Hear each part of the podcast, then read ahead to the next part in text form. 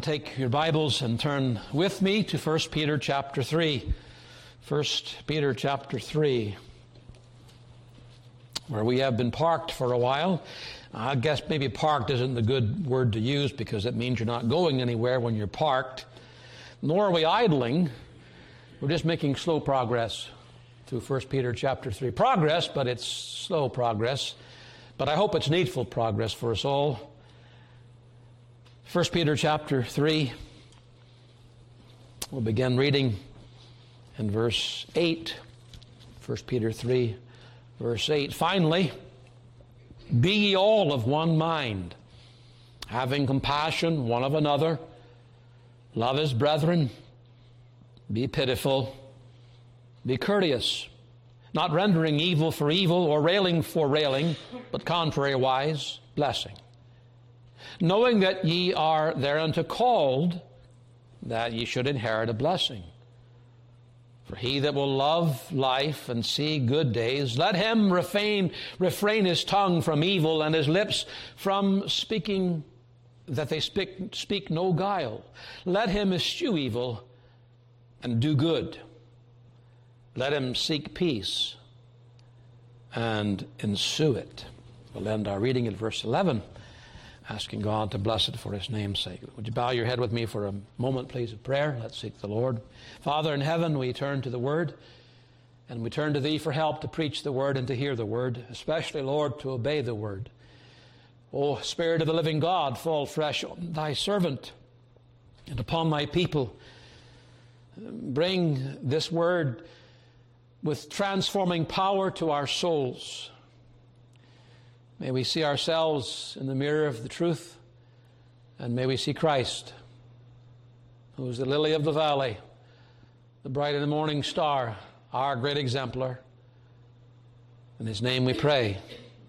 Amen and amen.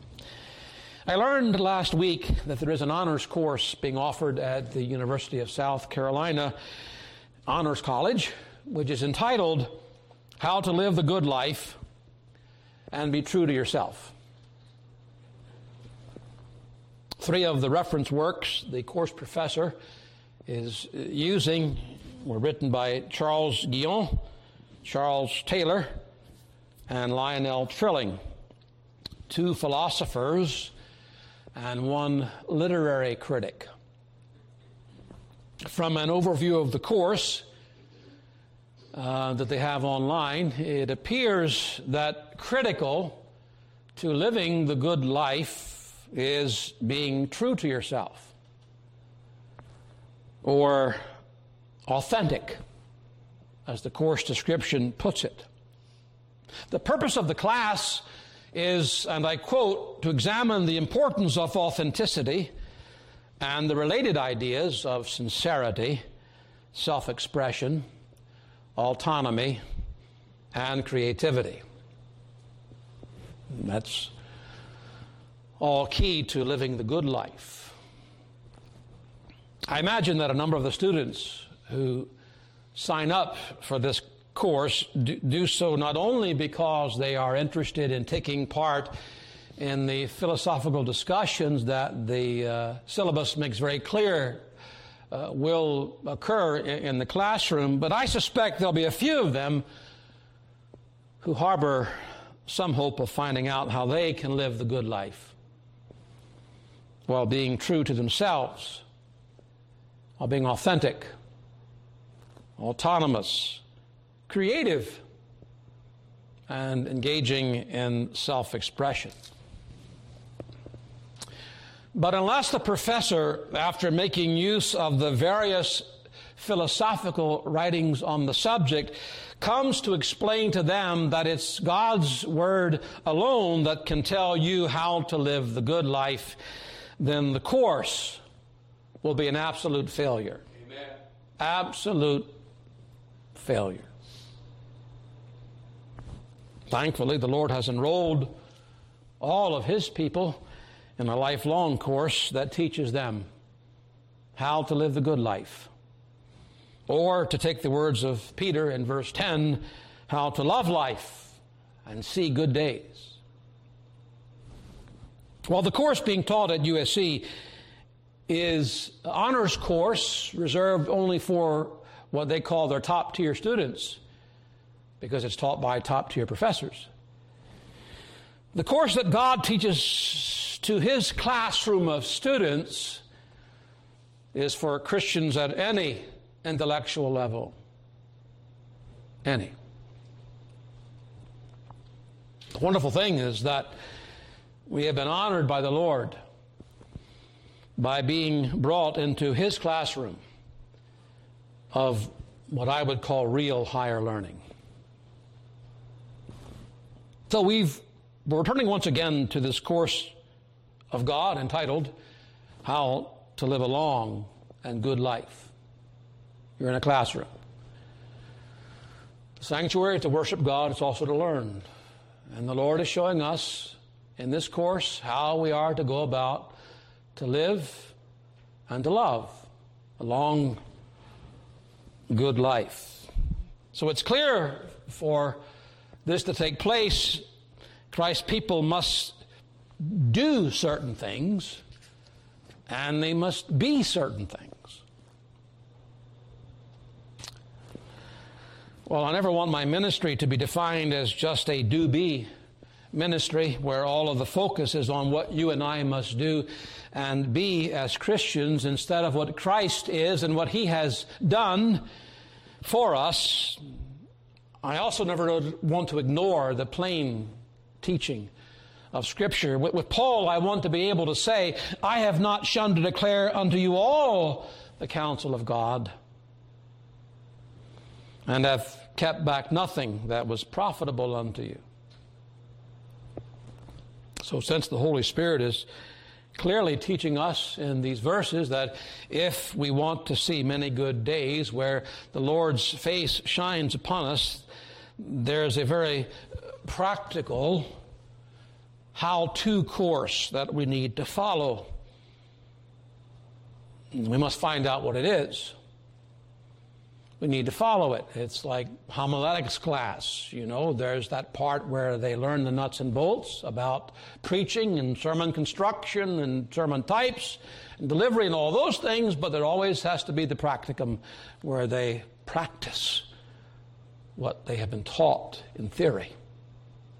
So too with us. We are hearing doctrine. It's the practice of the doctrine that leads to living the good life. We noted last week how Peter turned from how, how believers are to behave within the body of Christ, be all of one mind, having compassion one of another, love as brethren, to how Christians are to treat people in general, whether saved or lost, if they want to, to see good days. If they don't want to see good days, then blow it off. Don't pay any mind to the course. Just sit there and listen to the lecture. But don't give it a second thought. But if you really want to live the good life and see good days, then there's a certain way we are to conduct ourselves among ourselves, and a certain way are we to conduct ourselves toward all men, whether they're saved or they're not saved.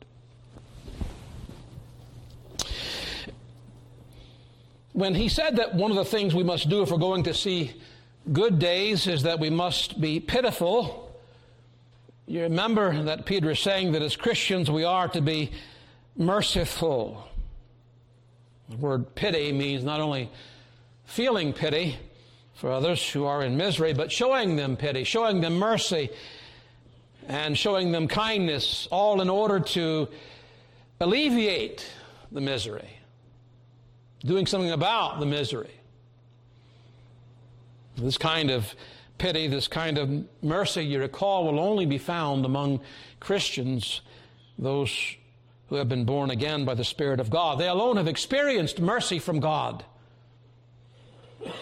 that is shown to men in misery because of their sin. And so they alone are able to be tenderhearted toward those who, like them, have suffered because of sin.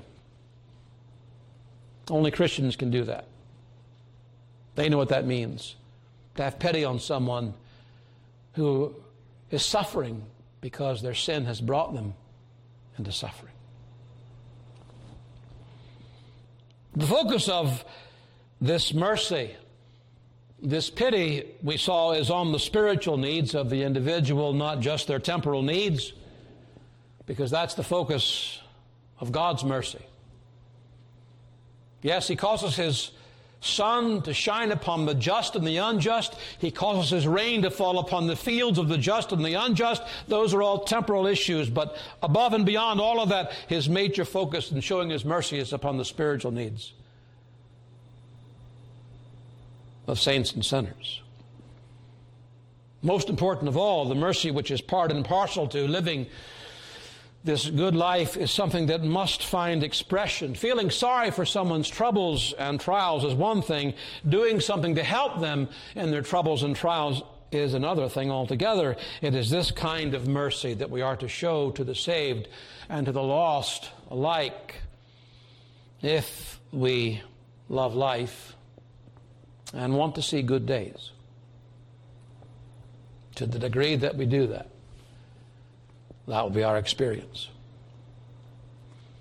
But there's more. Not only are we to be Christians who are merciful if we want to live the good life, but Peter says, and this is my point this morning, we must be Christians who are courteous. That's what he says, is it not? The end of verse 8 be courteous. It comes from compound word from two, two Greek words. One word is friend, and the other is mind. Literally, it would read friendly minded. Ah, again, this is another word that only occurs here in the Greek New Testament, at least in what is known as the received text or the majority text. The minority text, also known as the Alexandrian text or their critical text, Westcott and Hort text, has a different Greek word here. That, that means be humble minded. As most of you know, I, I, I, believe that the majority text is the most reliable of the Greek manuscripts, mainly because of the sheer number of them that are in existence thousands and thousands of witnesses to what the actual text reads, where in the minority text there's really a virtual handful of them. They're older, and to think that because they're older, they're more accurate, they're closer to the original would be folly. So I will, I will take that reading over the reading of the modern translations, which rely upon most of them the minority or the Westcott and Hort text. Both of them have the Greek word mind in the term, it's what precedes the word for mind that differs. It's either friendly minded or humble minded. The fact of the matter is that where you find one, you're going to find the other.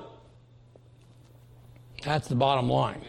Where you find one, you will find the other, because where you find courteousness, you're going to find humility, and where you find humility, you're going to find courteousness. So, taking the text as it appears in our authorized version, Peter says that part and parcel to a Christian living a happy, spiritually prosperous life is the need to be courteous. Well, what does that mean? I, I, I honestly hope that you have as much difficulty with what I'm going to say as I had difficulty in studying it. I don't mean getting the meaning, the grammar. I mean what it actually is supposed to look like in practice. Being courteous. It's very searching, you know, being courteous. Let me point out first what it does not mean. When Peter says be courteous, what he does not mean. The, the courtesy which Peter is calling for is something quite apart, different from artificial politeness. That's something that not only occurs in the South, but in the North and the East and the West and all throughout the world. Artificial politeness. It's ironic to me that the English word courtesy comes from a term that was used to refer to the refined manners that were expected to be used in the medieval times in the royal court. Court, courtesy. The kind of behavior that should be exhibited when you're amongst the royals. That behavior was that was expected when with the noble class was compiled in what was called, are you ready for this? Courtesy books. You want to find out how you're supposed to act when you're among the nobility in the royal court, then you consulted the courtesy books. And they would tell you how to be polite in court, royal court.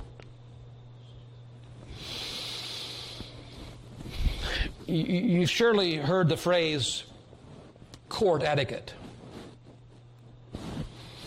It was all about proper decorum in the palaces of princes that was marked by elegance and sophistication. It was to stand in stark contrast to the behavior that was found among the people who lived in the, the rural districts. They were rustic. You know that term? They were rustic. People who were less educated, less refined, eh, which would be the environment for unpolished and rude. What the, the, the upper class, the nobility, would call rude behavior. Not the kind of behavior found in the royal court. But that is not what Peter has in mind when he says for Christians to be courteous. Christian courtesy is anything but artificial politeness, which can be found among many who are complete strangers to Christ and to Christian courtesy. They can have very good manners and know how they are to speak and not speak, what they are to say, not say, do and not do, but they're lost. This is not Christian courtesy. The old preacher had it right when he said that in very many cases, artificial politeness is systematic hypocrisy. Amen. Artificial politeness is systematic hypocrisy. In other words, it's a politeness that is continually put on. It's a mask that is worn to cover up what a person really thinks and how they really feel. What you're seeing in their behavior toward you is not genuine. It's put on. It's an artificial sweetness, but inside there's a lot of bitterness. It's a fake kindness. Inside, there's no desire to be kind at all. It's phony. Systematic hypocrisy. The kind words of greeting, the how are you feeling? The oh, please excuse me. The I'm sorry. The words of adulation praise. They're all a big lie. Indeed, the feelings being expressed in such artificial politeness may be exactly the opposite of the ones being expressed.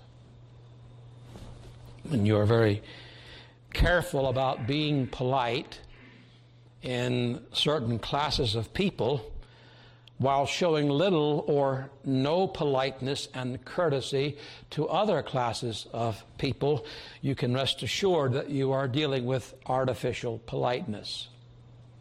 It's just put on, it's turned off, and it's turned on depending on who you're among. That kind of courtesy is disingenuous. It is deceitful. It's trying to get people to believe something that's not true about you. It is destructive. You cannot build any kind of trust and relationship when you have artificial politeness as being the rule of thumb, and also it is very diabolical. It is devilish because it is a lie. God desires truth in the inward parts. That's not what Peter is describing here.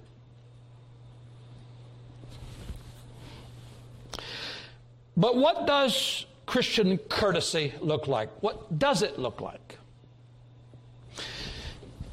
Christian courtesy is a disposition, it is a frame of mind, it is a readiness to show respect to all with whom we come into contact to show respect to all with whom we come into contact and to avoid any behavior that needlessly wounds their feelings and disrupts their happiness.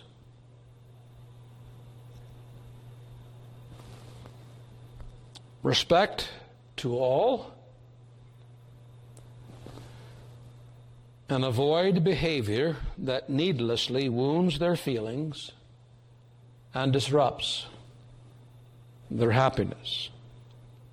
I stress the word needlessly right now because there are times when you know that what you're going to say is going to hurt their feelings, but you must say it anyway. It's needful that they hear. You have to speak the truth in love. They're not going to like it. They're going to be offended by it, more than likely.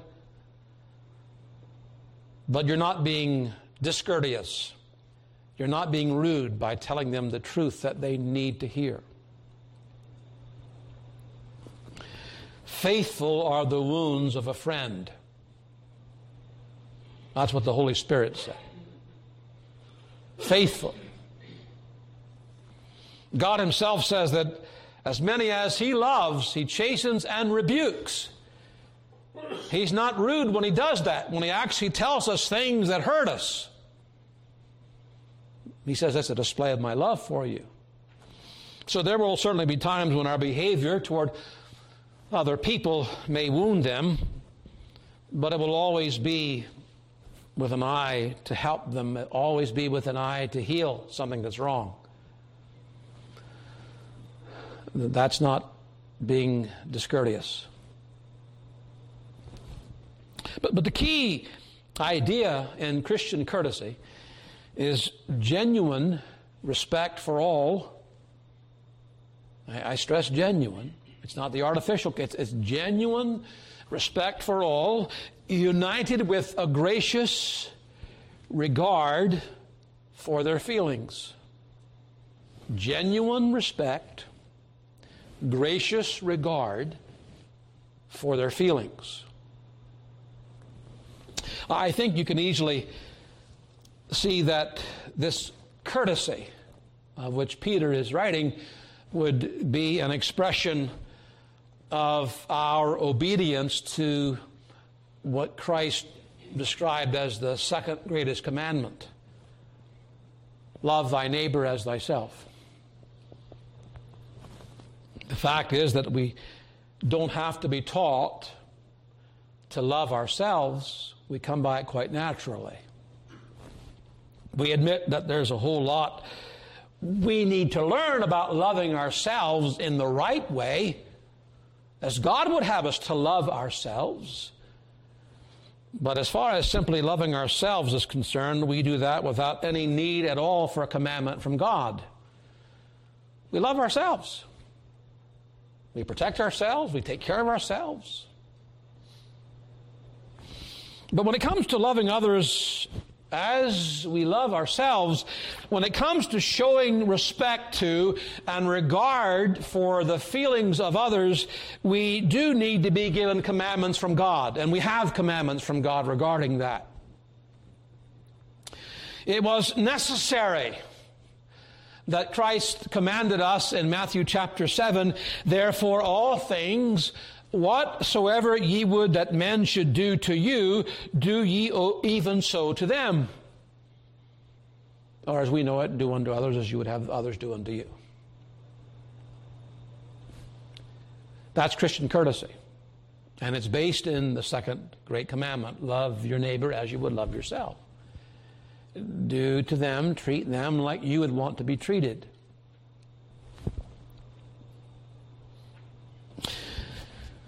In whatever way you want to be treated by others, you want to be respected, you want your feelings to be regarded, so you treat them.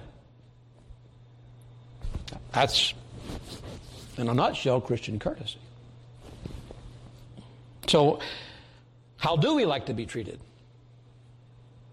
How do you like to be treated? Do you like to be treated as some lowly, inferior dog who's beneath you? Everyone's above you and everyone else is beneath you?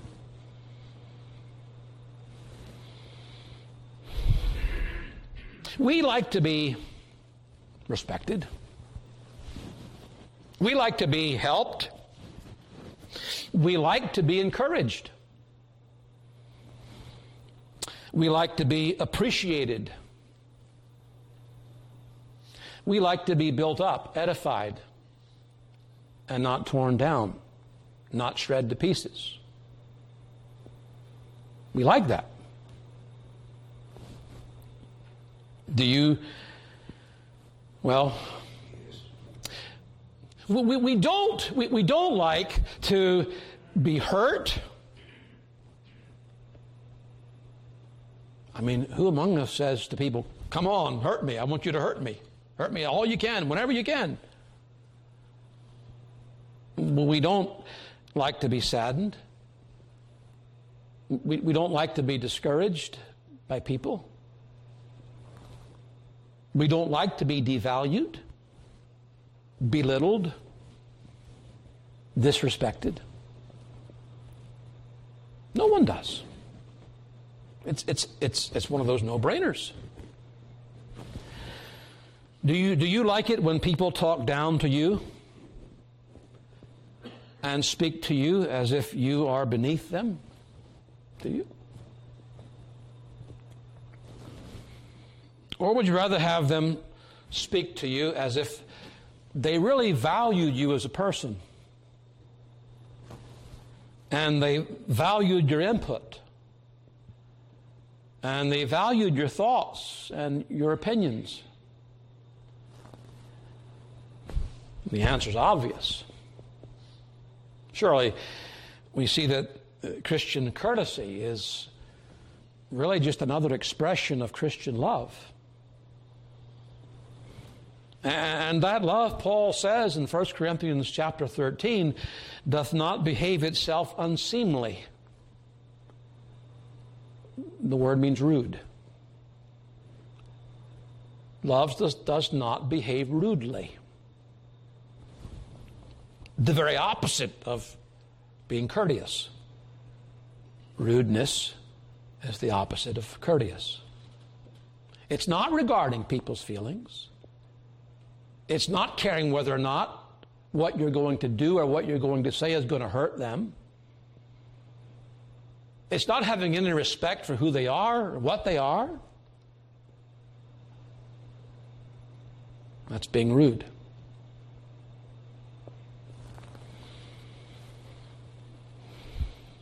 Rudeness is being discourteous, it's being ill mannered, it's being inconsiderate of other people.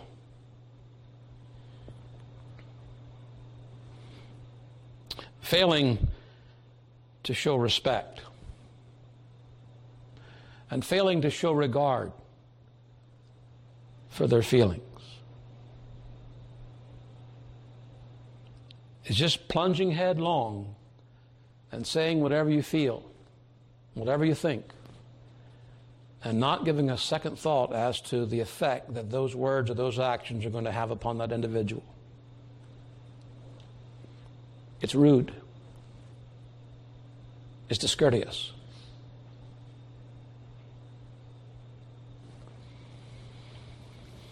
Love, on the other hand, and courteousness flows out from Christian love. Love is looking out for the other's happiness and their welfare.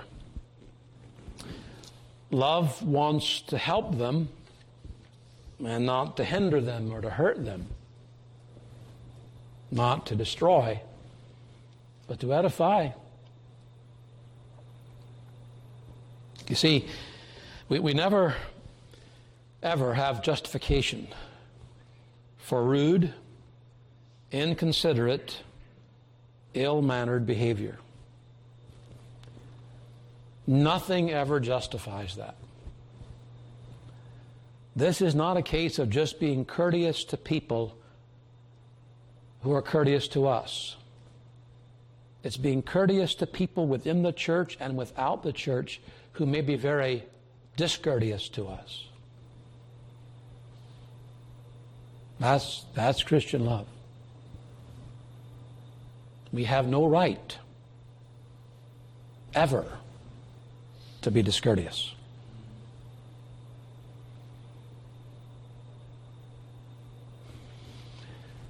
That's a big one. It seems such a little commandment in the great scheme of things. But it's part of the whole counsel of God. And the Holy Ghost has seen fit to put this commandment right smack in the midst of those who want to live a good life. You don't want to live a good life, then go ahead and be discourteous and be rude and be ill mannered and, un, and, and inconsiderate. Don't care how you treat people. You, you won't love life and you won't see good days. Of that I can assure you. The fact is, we have every reason under God's heaven to be courteous to all, to treat everyone with respect. I mean, if he's going to tell, as we saw back in chapter 2, if he's going to tell, if Peter's going to tell them by the Holy Ghost to honor the king, to honor Nero, to give the respect that's due his position as the emperor of Rome, believe you me, we have every reason under God's heaven to respect all men. Amen. To be courteous to all, to hold everyone's feelings in high regard as if they were our own feelings. Do unto others as you would have them do unto you. Treat others as you would want to be treated. Therefore, I must think before I speak as much as lies within me. Walking in the power of the Spirit of God, I must seek to think before I speak.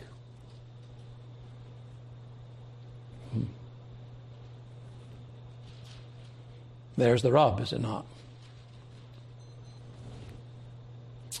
I feel safe in saying that when you have been discourteous, when you have been inconsiderate, and you have just launched and said what comes to your mind, it's because you didn't stop to think about is this going to hurt?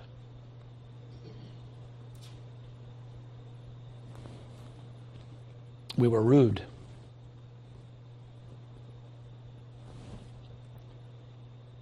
Thoughtful, considerate, kind, wanting to make others happy. This is a disposition. Wanting to make others happy. Not to make them sad, not to have behavior that would tear them down, discourage them.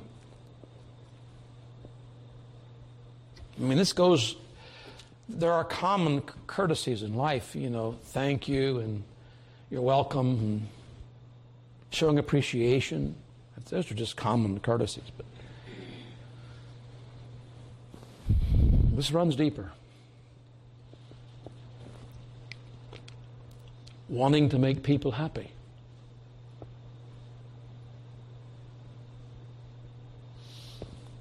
a gentleman. A gentleman. And a lady. I use those terms advisedly. Ladies and gentlemen, marked by courtesy, are really interested in making people happy and don't want to do something that would be discourteous and make them unhappy. Wanting to help and not to hurt, to build, not tear down, to praise, and not to needlessly criticize.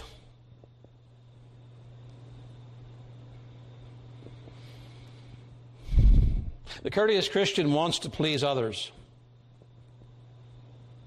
And that would make sense, would it not? He would like others to be pleasing to him, and so he, he wants to please others.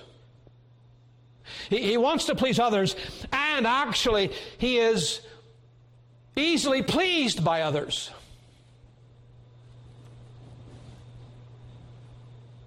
Because if you're not easily pleased by others, guess what? When others seek to please you, you're not going to accept it, you're not going to acknowledge it, and that's going to be offensive. It's going to hurt them. it's, it's rude. I am saying if I am hard to please, I'm being rude. If I am hard to please, I am being rude.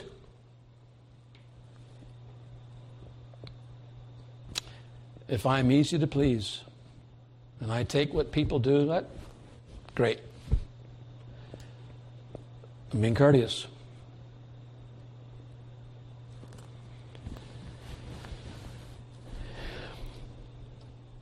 The courteous Christian is not one who is ready and eager to criticize, to find fault, in order to prove any imagined superiority.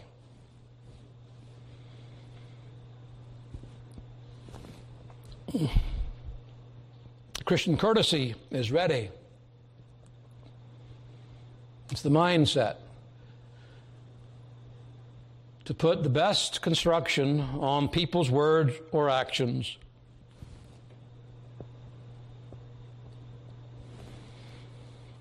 Or to take the words of Paul in 1 Corinthians 13 love thinketh no evil.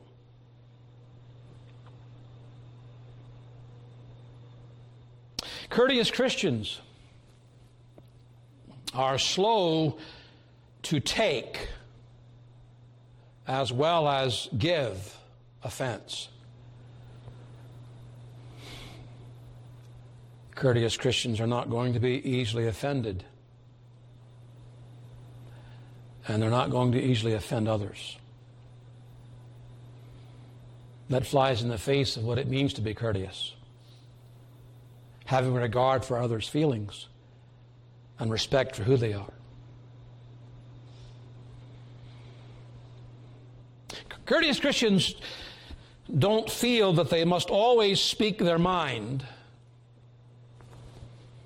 and make their opinion known because they have considered the feelings of others. They weighed those things in the balances.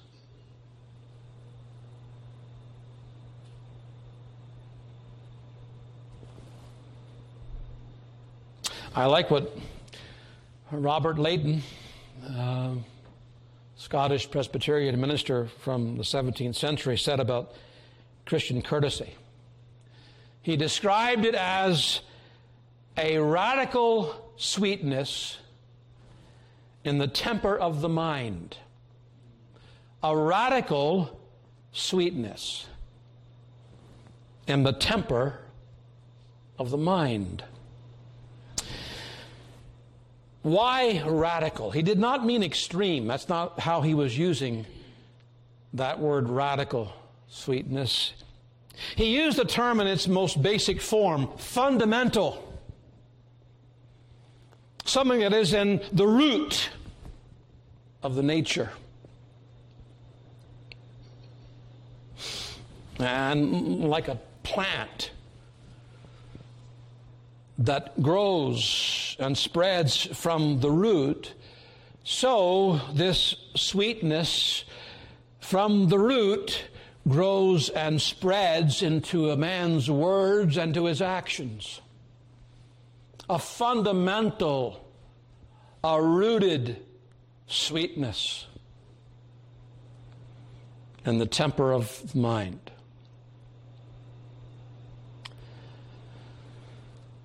This Christian courtesy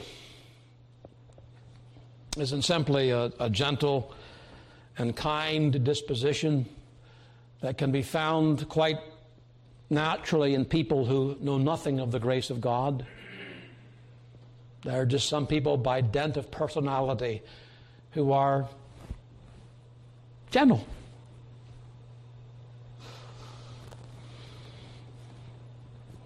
This sweetness is something that's from above, not down here below. From the presence, from the presence of Christ in the soul. That's what I want you to see. This, this courteous mindset, this, this fundamental sweetness is the result of Christ Himself dwelling in the soul, and Christ was the sweetest, the most courteous man that ever graced this earth. Study his life. No one more courteous than Christ. Certainly, Christian courtesy, like every other aspect of true religion, since I say it's, the word indicates it's respect for all, certainly it must begin at home before it is shown anywhere else. The call here from Peter, if you want to love life and see good days, the call here is for courtesy, respect, and regard for the feelings of others to be shown between husbands and wives. To the degree that husbands and wives are courteous to each other, is the degree that they will enjoy this goodness, this prosperity, this something of the goodness of God in their home. To the degree that they ignore it is the opening of the door for trouble.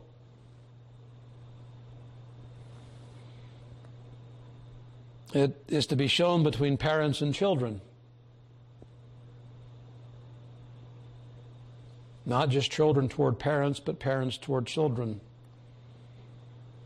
Respecting them, having a gracious regard for their feelings, and children respecting their parents and having a gracious regard for the feelings of their parents. The more that is practiced, the happier the home. The less it's practiced, the less happy the home.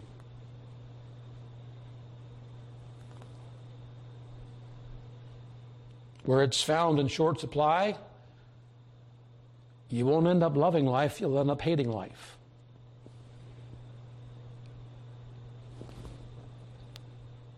It is to be practiced at your employment, whether toward your equals at the job, your superiors, or your inferiors.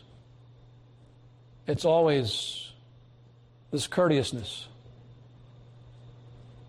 not being inconsiderate, ill mannered, rude. You never have a justification for rudeness. But you have every reason under God's heaven to respect them and to think about their feelings. Treat them as you'd want to be treated. So when you're done in some situation at work and you've had your say, you've spoken your piece, walk away saying what I want to be spoken to that way. What I want to be treated. You can see why I had a real difficult time with this, and I hope you had a difficult time with it as well. Because it is searching. What, no amens? It is searching. It's meant to be. I could have just blown by this, you know, had it as a, a quick point in a whole list of other points, but there's too much here. Because I want to live the good life, and I want you to live the good life. And these are things that either going to help us or going to hurt us. It should certainly be found in the church courteousness.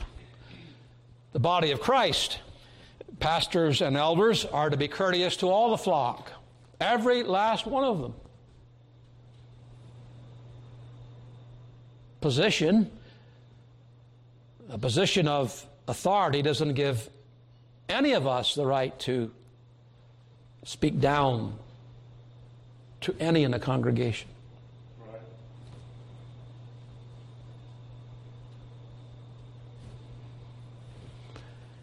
Theological training doesn't give me the right to treat you as if you're ignorant and know very little. I must always seek to treat you with respect. You have a lot more brains than I have. I just had the privilege of going to seminary. You could have learned what I learned if you were a man, anyway.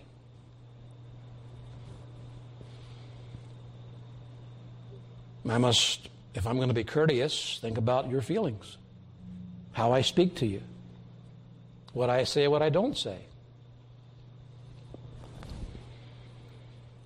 And the members, if they're going to be courteous, have to show respect and have regard for the feelings of their pastors and elders. That's, that's the commandment.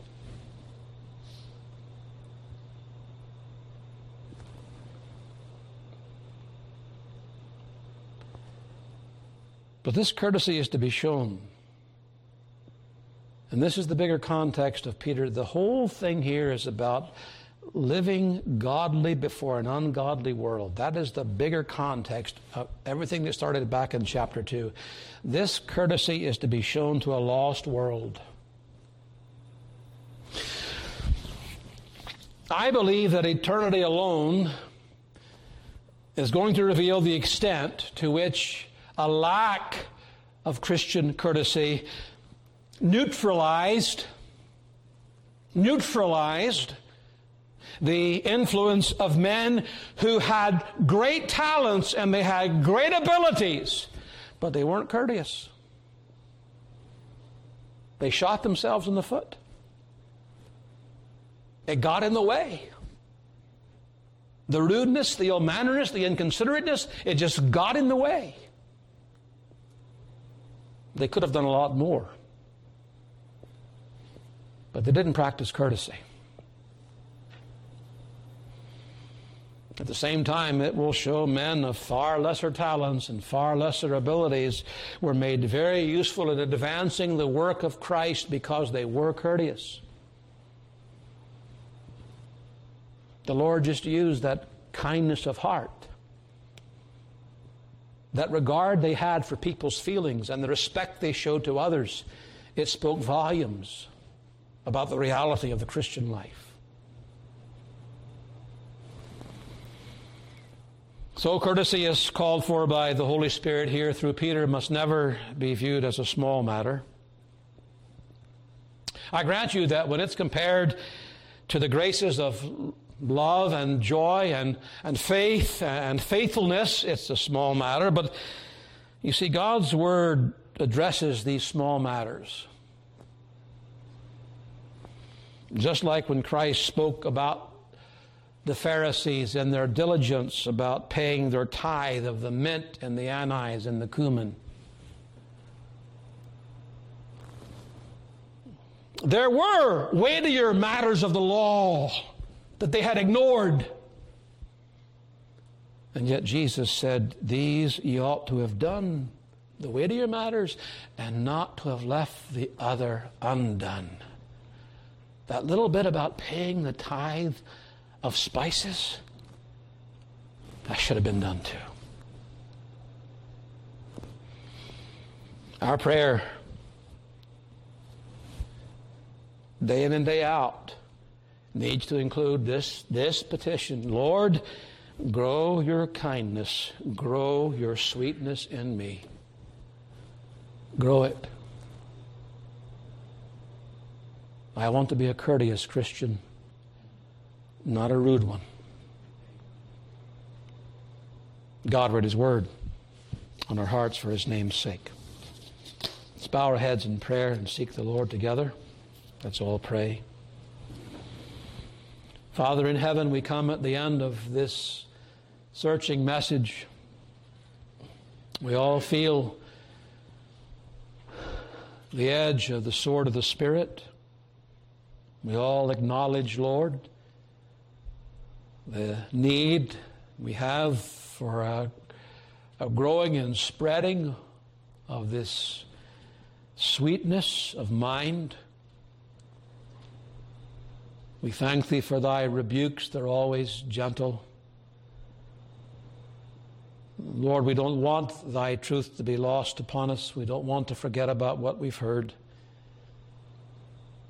Deliver us from artificial politeness, we pray, at every turn. Save us from pretend Christianity. Grant evermore, Lord, that overwhelming desire, yes, to be true to ourselves, but to be true to Christ above all. Genuine, honest to goodness, children of God. In Christ's name we pray. Amen amen.